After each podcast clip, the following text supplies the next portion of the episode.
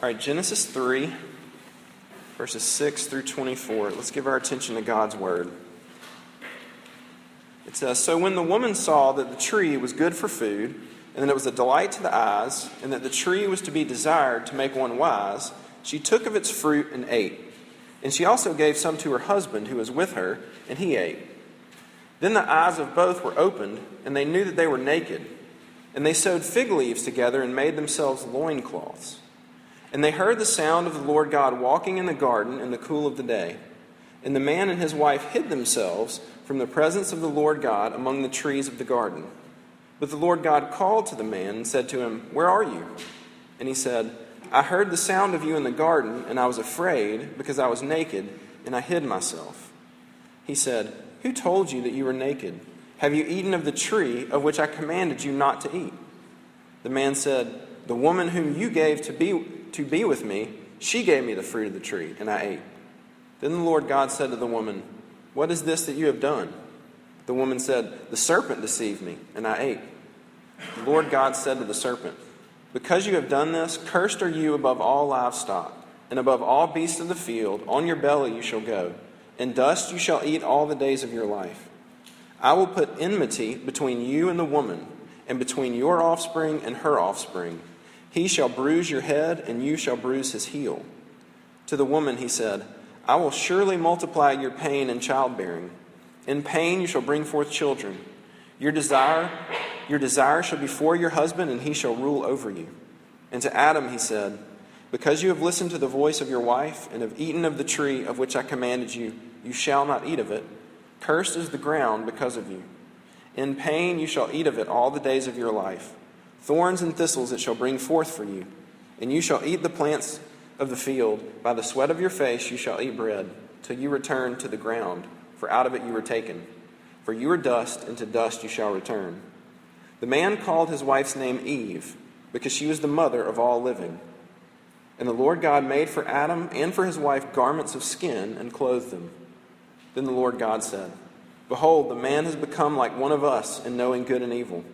Now, lest he reach out his hand and take also of the tree of life and eat and live forever. Therefore, the Lord God sent him out from the Garden of Eden to work the ground from which he was taken. He drove out the man, and at the east of and at the east of the Garden of Eden, he placed the cherubim and a flaming sword that turned every way to guard the way to the tree of life. Grass withers, the flowers fade away, but the word of God stands forever. So let me pray for us uh, before we look at it further. Heavenly Father, these are your words. Uh, these ancient, these words that you spoke long ago, uh, you speak to us now. And so we pray that by your Holy Spirit, that even tonight in Elliston Chapel, right here and now, that you would be at work. That you would take these words and you would apply them to our hearts. You, that you would open up our minds that we might know, and our hearts that we might believe, that we might see you and your grace and your mercy, even in the midst of such a difficult story. Father, we pray this in Jesus' name. Amen. All right, so last week we opened up by talking about um, basically whether in real life or on, you know, many of the TV shows that I and some of you watch, crime shows, things like that, that uh, basically the idea of an investigator going to some sort of crime scene, like a murder, right? Some sort of chaotic scene, and beginning to try to unpack what happened, right? They come on a scene that's got all sorts of destruction, that's obvious, and, and trying to figure out what went so wrong here, right?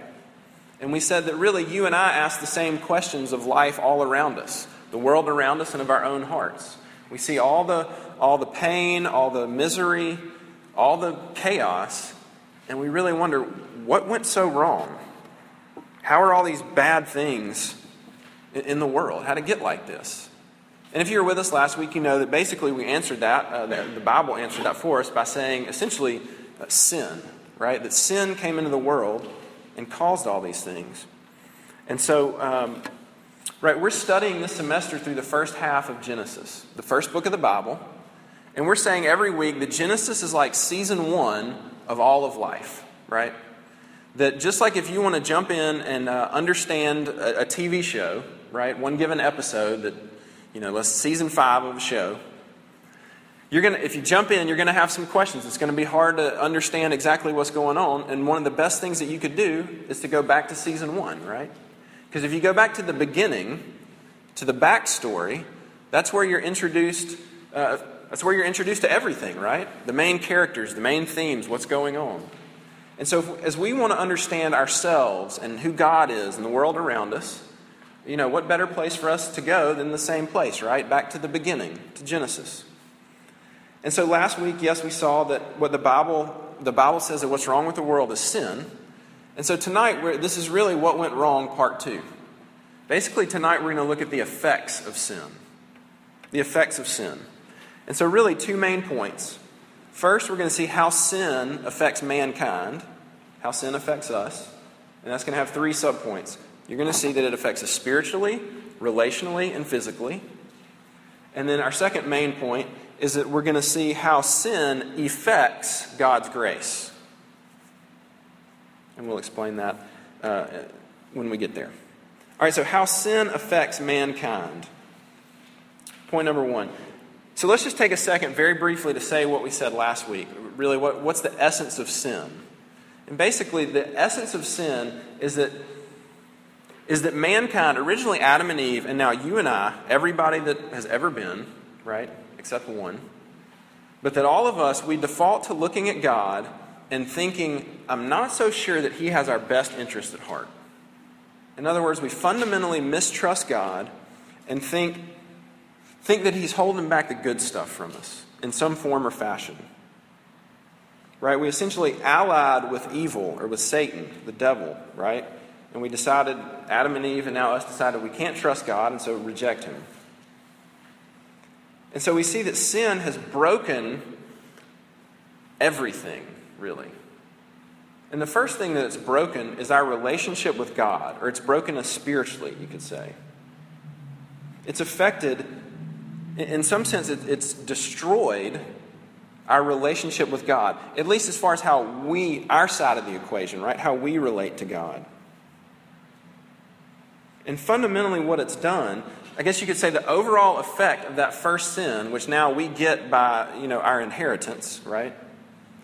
Is that that initial thought that Adam and Eve had of, I'm not so sure we can really trust God, Essentially, that gets confirmed or, or solidified, entrenched in us. And now that's just our default. We're born into it, right? That's the fundamental way we come into this world. And so, what that's done, just like you see with Adam and Eve here in the story, right? It becomes part of who they are.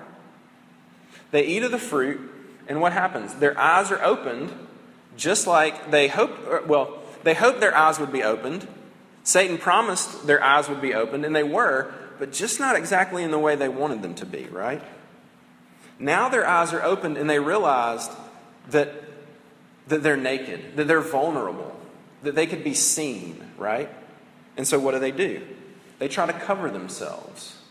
They take fig leaves, apparently, and they sew them together, and they hide from God.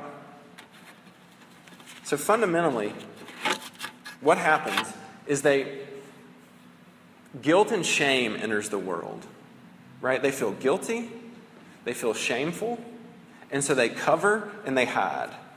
That makes sense, right? It's exactly what they do.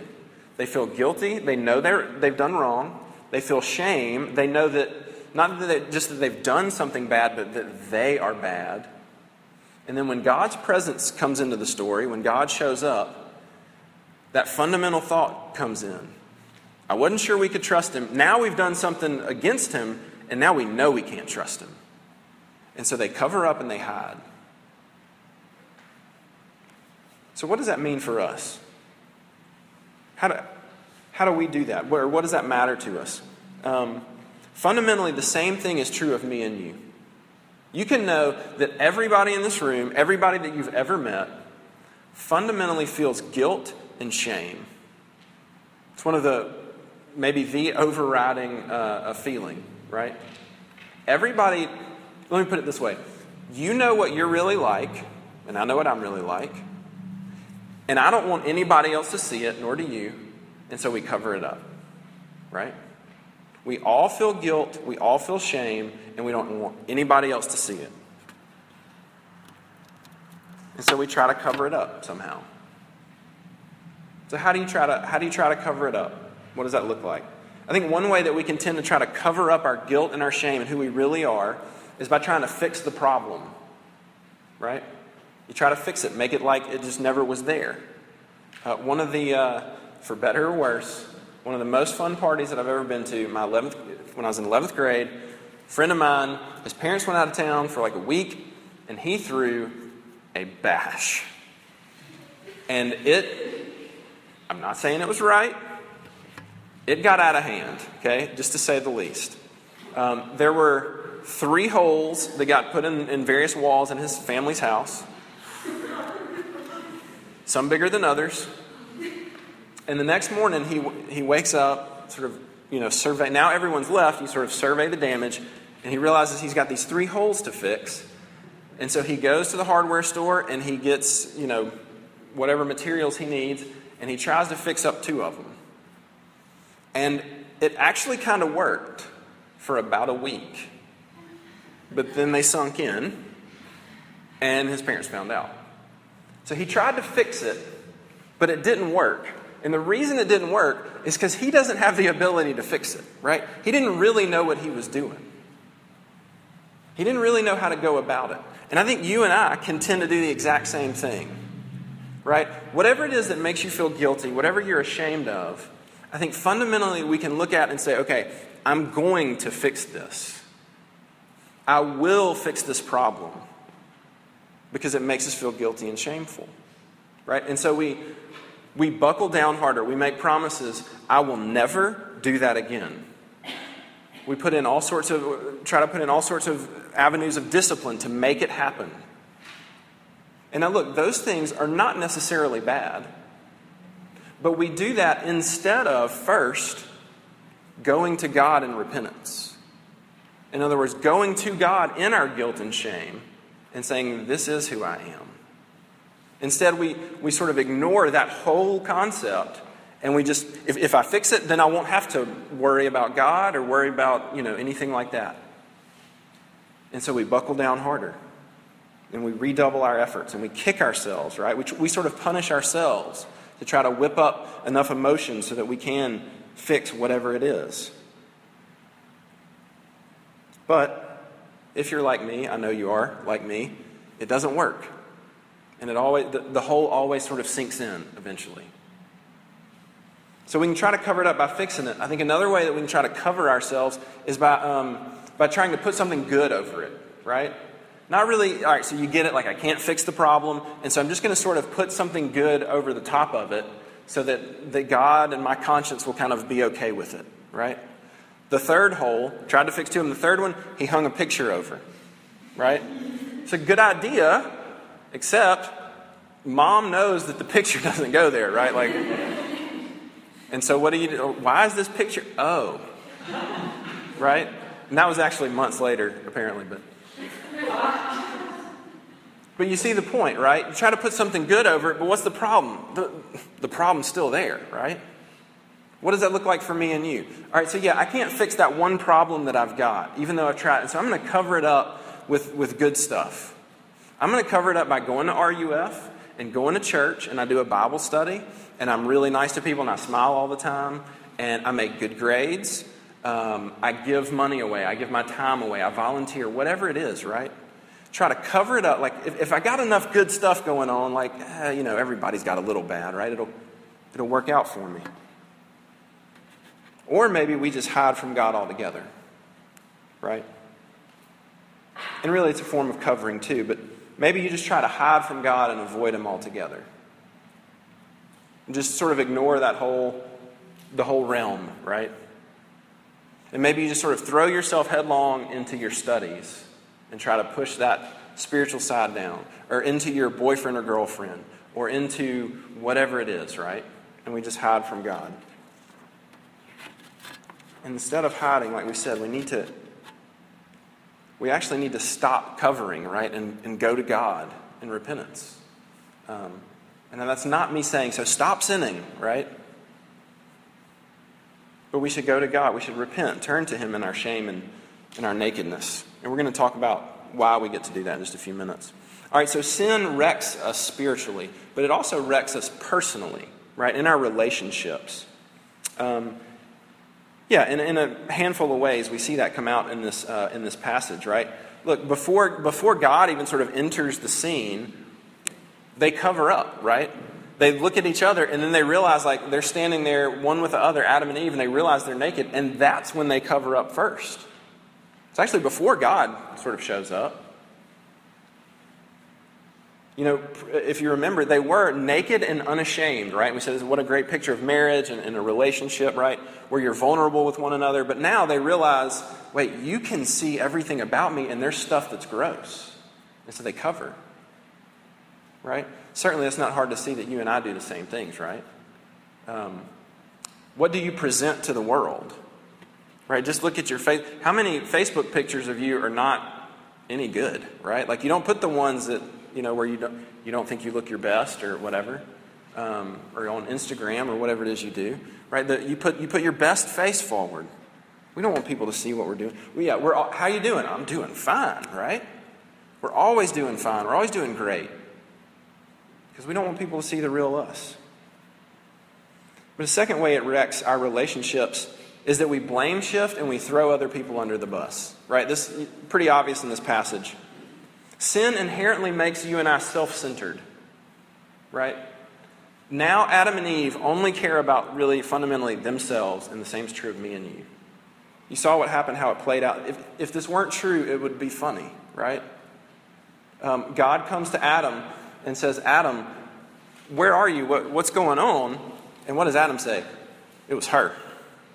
It wasn't me. And he even points the finger, in a sense, back at God, right? It was the woman, right? It was, it was her the woman that you put here with me. It's anybody but me. And he goes to Eve, Eve, what'd you do? You know, what's, what's the story? And Eve says, it was, it was Satan, right? It wasn't me. I mean, you almost get like, so think about Adam. It, it, it seems like just a few minutes before he was like singing love songs over his wife, right? Bone of my bone, flesh of my flesh. It's like he's saying, you know, one minute, I love you.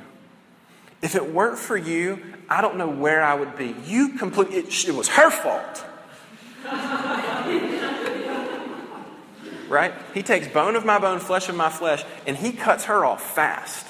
Right? I mean, he throws her, under the bus quick. Why? Because it can't be my fault.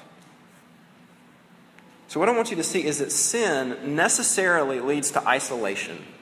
Sin makes us, so what's Adam? Adam cuts loose his wife, the only girl on the planet, right? He cuts her loose. It's not like, you know, um, you know, other fish in the sea, right? No. That's all he's got. He cuts her loose. He cuts God loose in a sense, right? You put her here. And so what is Adam after that? Alone. Right? Sin inherently leads to isolation. Right? If you think of any, right, it's in every good cop show, cop movie, whatever. When they catch the bad guy, what does the bad guy want to do?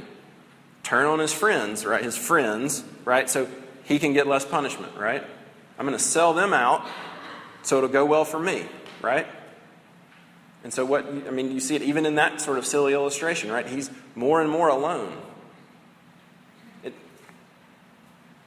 yeah, you can pick your sin. Doesn't matter which one you pick.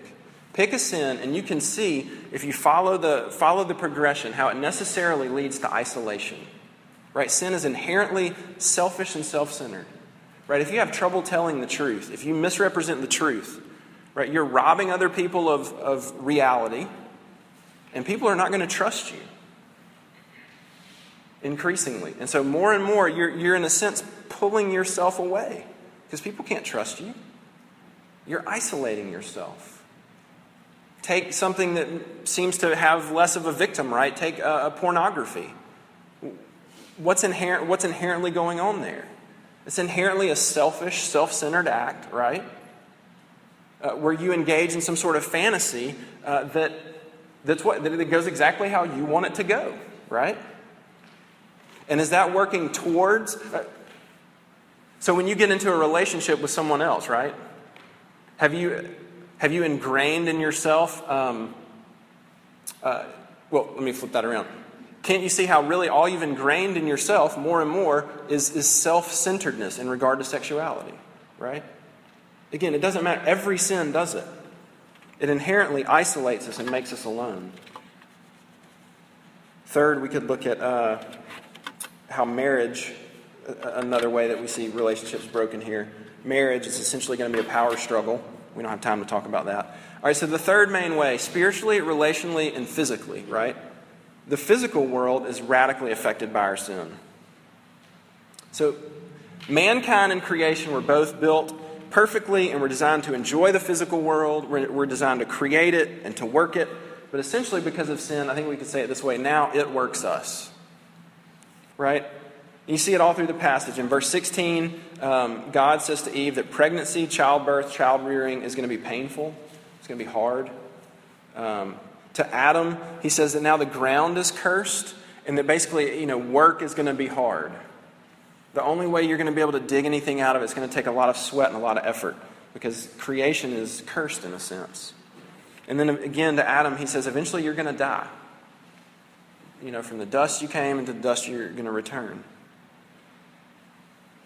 And so, this explains why the world is broken. It's because of sin. Right? It explains why you have to study so hard. And even when you study hard, you still sometimes don't get all the concepts. You still don't understand it.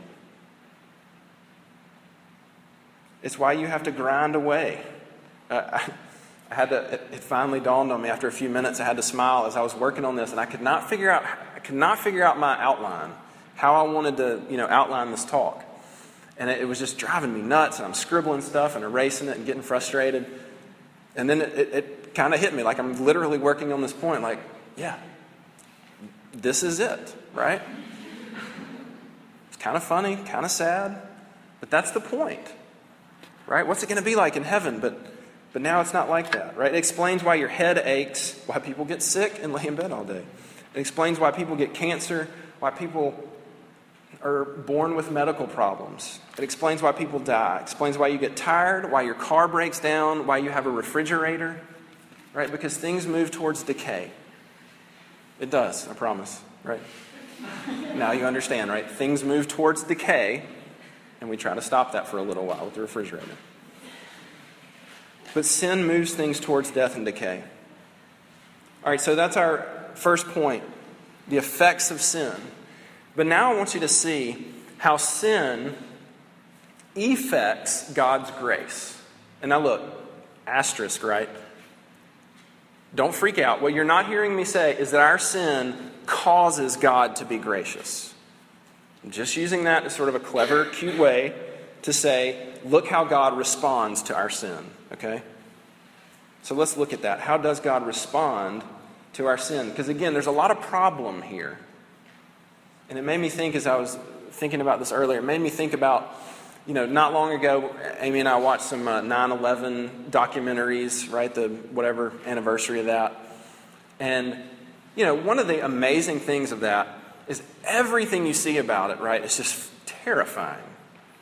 And everything inside of you, and, and you can see it displayed in the people there, right? Every instinct is to run, right? There's so much wreckage and death and destruction, and just get out of there, man. Except those firemen, right? And somehow their instinct, or at least, at least their will, is to see that death and destruction and say, I'm going to march into that. And now, look, that is unbelievable. It is. But what I want you to see here is that that's just a little taste of what God is doing in this passage and what He's doing in history. Is that He's looking at, and not just 9 11, right, which is as huge as that is, He's looking at the very things that, that are the root of 9 11 and every other sin and, and tragedy. And what I want you to see, what we're going to unpack in just a few minutes, is that God looks at that death and destruction and he marches into it. And he marches into it in grace. So, in other words, what I want you to see, and I think this is pretty amazing, is that really there's a whole, as much problem as there is here, there's a whole lot more grace. So let's just kind of dive in and look at these. All right, first, um, we've talked, uh, we just talked about the reality of pain and suffering in the world. Right, how the, the world's broken. And you might be asking yourself, okay, but why? Why is it like that? Why is there pain? Why would God do that? Because look, let's be clear. God brought the pain, right? He said to Eve, now you're, uh, it, it's going to be painful to bring children into this world. He brought it. So, why is that? And I want you to see that this is not God zapping people, right? Like, essentially saying, like, okay, you're going to pay for that. Right? You don't trust me? Wham. Watch this. Have a little pain. See how that works out. That that's not what he's doing. But that actually he brings pain into this world because he's gracious. Now look, follow me on this. Because think about what pain is. Pain is fundamentally, it's actually not a bad thing. If there are harmful things around, pain is actually a good thing, right, that tells you this is something bad. Stay away from it, right? Pain is a reaction to bad things. I read an article about a boy who has, what's it called? Congenital insensitivity to pain. So it means that, you know, uh, very rare, but some people are born in this world and they literally cannot feel physical pain. And now, at first blush, you might think, like, that would be awesome, right? Literally feel no pain. But man, oh, it's heartbreaking to read this article. Because the parent said it's just, it's just a nightmare because he can be playing and literally break his leg and have no clue and just keep running and keep playing all day. Just, and so he's just destroying his body, right? You see how pain's a good thing? You break your leg, your body says, Whoa, whoa, whoa, we got a problem here. You need to stop, right? Fix this. Pain's a good thing. Oh, it's hard, but he put his hand on the stove and just doesn't know it, leaning on it, right? And the stove was on. Hot coffee, right? You get the idea. Pain is actually a good thing. It's terrible not to feel it. So, look, God is being gracious to us in pain because it's like He's saying, look, otherwise, you, you cannot be content in a broken world with a broken relationship with me. You cannot be content in that because it'll destroy you. And so he sends pain, right? Pain causes us to, in a sense, to recognize this is not right. It's not supposed to be this way. Things are not right in the world. In other words, it's like he won't let us ultimately be content, ultimately be content with our career or our marriage or the stuff we have or sex or any, you know, fill in the blank. It's like those things are designed to come up short. There's going to be pain involved because they're not meant to, to save you. And so there's pain. Right? It's what the movie Inside Out is all about. You seen it? Inside Out, right? Sadness, joy, the whole bit. Right? It's a great movie. Um, sadness is not, it's not only okay, right? It's okay to be sad. It's necessary, right? You have to more, like you have to feel the pain of this life to know that this is not the way it's supposed to be. So God is gracious, He sends pain. Um, he, secondly, He's gracious um, in that He curses Satan. Right? He essentially says Satan is going to be humiliated. Verse 14. Uh, third, uh, Genesis 3:15. God goes on. Right, we're getting bigger and bigger here. God says something amazing in 3:15. Over the centuries, people have called this the proto evangelion or something like that. Right? essentially the first gospel. This is the first good news, the first time we get a hint of the good news. And God says that He's going to put enmity between the woman and the serpent, between her seed, her offspring, and the serpent, the seed of the serpent, right? In other words, right, she's, she, had, she had allied herself to Satan. And God comes into this scene and he says, No, no, no, no, no. I'm not going to let you be on his team because it's only going to destroy you. And he says, I'm going to force a wedge where you have made a bond, and I'm not going to let that happen. And so he brings enmity, right? He, in other words, God doesn't just let us go our own way. He steps in, he intervenes. And look, if you're thinking, but wait, I'm a believer and I still sin and I still struggle with sin, so I, I, guess I'm still allied with the devil. I want you to see that that's actually evidence of the very enmity that God talked about here. Right? The question is not so much if you sin, but what do you do with that sin? Are you grieved over it? Because that's evidence of the fact of, of, the, of the enmity that God has worked in. Right? The struggle is a sign of health. The fourth way, again in 315, it just continues to get bigger. If you notice, he goes on from talking about the offspring of the woman, right? Which, just like in English, can be either singular or plural. He goes from talking about the offspring, meaning all of, of uh, basically all that are going to believe in God, to he. He gets very specific. He says, He shall bruise your head, and you shall bruise his heel. And so it seems, right, or it, it, it, just is, that God has in mind one particular offspring. This is God promising to send the hero, to send the one, the seed of the woman, who's going to ultimately come and put to death the seed of the serpent. Right? This is the very first hint of, of Jesus Christ. Here in Genesis 3:15. It's the very first hint that Jesus is going to come and he's going to crush the head of the serpent, even though the serpent is going to strike his heel. And so I want you to notice that, right? Let's go back to that pain point for just a second. Do you see that God doesn't just sit aloof of the pain, but he promises the ultimate way he's going to fix it by coming himself and putting it to death, it's going to involve his own pain. He marches into the, into the wreckage himself. And so, even here in early in Genesis, he promises to come and fix the problem himself. He's going to take on death, he's going to defeat Satan, and he's going to save us. And look, just in case you don't believe me, I want to end with these last couple thoughts.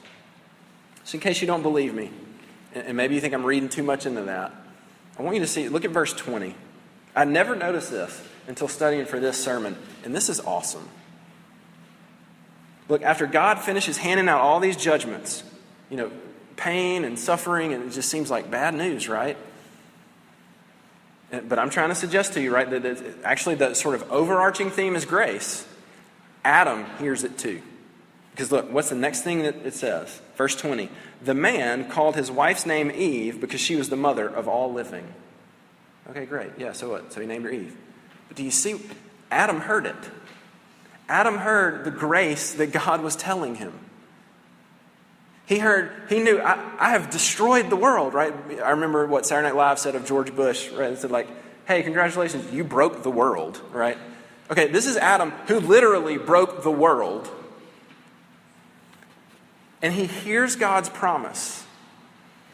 He hears God's promise, and he looks at his wife. And as evidence of the fact that he heard and believed God's promise, he said, Then I'm going to call her life giver. That's what the Hebrew literally means. Because he believed that God was going to send the one through her. And look, if that wasn't amazing enough, we're going to end with this. Look at verse 21. God covers them with something adequate. Right? He takes them in their shame, in their guilt, in their fear, right? Looking ridiculous, right? They've sewed fig leaves together. Do you know how, like, every time you see like a figurine or a picture, right? It's very stylish, right? Like, you think, I could wear something like that. Go try to sew some leaves together. right? They looked ridiculous. Standing there in front of God, not really covering much, probably. And God takes them like that, and He covers them. He gives them adequate covering. And it's a pointer, right? To what? To the fact that you can come to God in the midst of your guilt, in the midst of your shame, and you can come to Him out of hiding, and you can come, you can come drenched in your filth and say, This is me. Here I am. And He will give you covering. He'll cover you up. He'll give you real cover. What does He cover you with? Here it's animal skins, right? Which presumably means something had to die The blood had to be shed. And that sounds familiar, doesn't it? It's a pointer to the fact that Jesus is going to come and he's going to shed his blood, not just some animal, but the sinless Son of God for you, so that you can be covered in his righteousness and not feel guilt and not feel shame because you're covered in him. That's an invitation to you. Won't you take it? Let me pray for us. Lord Jesus, what an amazing truth that you would offer to come and that you did come and that you offer to cover us in your blood.